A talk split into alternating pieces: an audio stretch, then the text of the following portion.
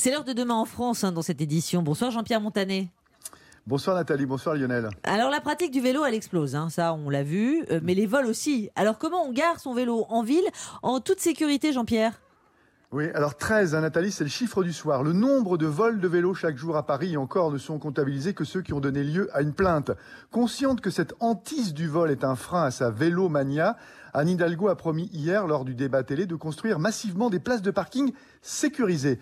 Des box fermées de 6 places attribuées contre un abonnement, installées dans les rues. Quelques-uns, très peu, ont été déployés avant le confinement. Le site de la mairie annonce l'installation d'une cinquantaine de box, soit 300 places courant 2020.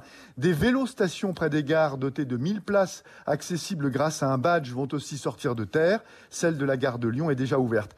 Dans le même genre, l'agglomération de La Rochelle, ville pionnière question bicyclette, a ses véloparcs qui offrent près de 300 places. Alors ce qu'il y a d'intéressant également, Jean-Pierre, c'est qu'il y a aussi des places disponibles dans des parkings publics ou privés même. Hein.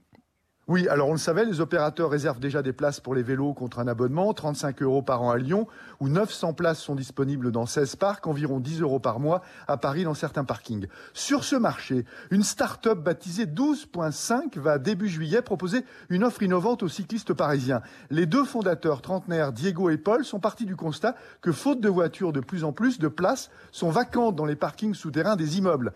Dans un premier temps, avec le feu vert des bailleurs, ils vont mettre à la location sur leur plateforme 5000 places sécurisées dans 500 lieux différents. Chaque place pourra accueillir 9 vélos. Le cycliste paiera environ 15 euros par mois et le propriétaire de la place, s'il est occupé à 100%, empochera entre 100 et 150 euros par mois.